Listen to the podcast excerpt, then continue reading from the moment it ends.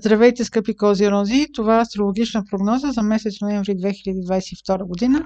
Тя е за онези, които имат луна или асцендент в Козирог. През първите две седмици на месец ноември по-голямо значение за вас ще имат големите групи хора или приятелският ви кръг. Ако примерно работата ви е свързана примерно с политиката, ако работите с социални медии, ако работите в някоя обществена институция, ако работите с държавни фирми, е възможно да останете неразбрани от тези групи хора. Ако споменатите области са професията ви и заплащането ви е свързано с а, тези групи хора, може да има някакъв конфликт или неразбиране или подлагане на някакъв вид ограничения от тяхна страна. Това също така може да бъде и приятелския ви кръг.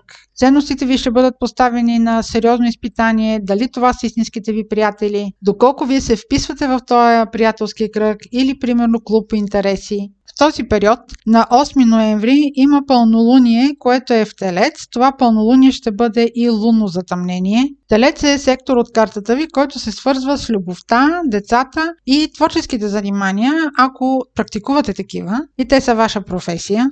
Самото лунно затъмнение е в хармоничен ъгъл към вашия знак Козирог, но той е в съвпад с планетата на изненадите Оран.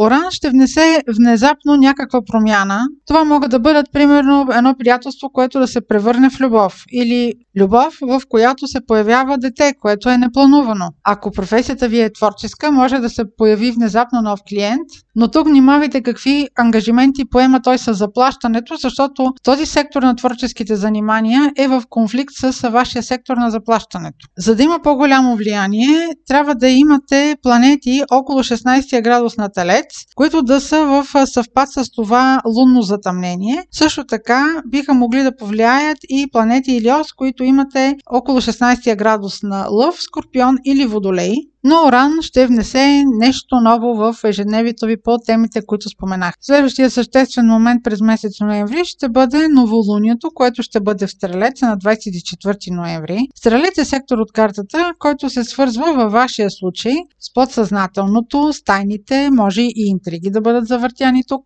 но също така осамотението, изолацията, доколкото човек се нуждае от възстановяване. И в този момент би било добре, ако може да си организирате едно бягство от действителността. Ако решите да си дадете няколко дни почивка, това въобще няма да бъде лоша идея.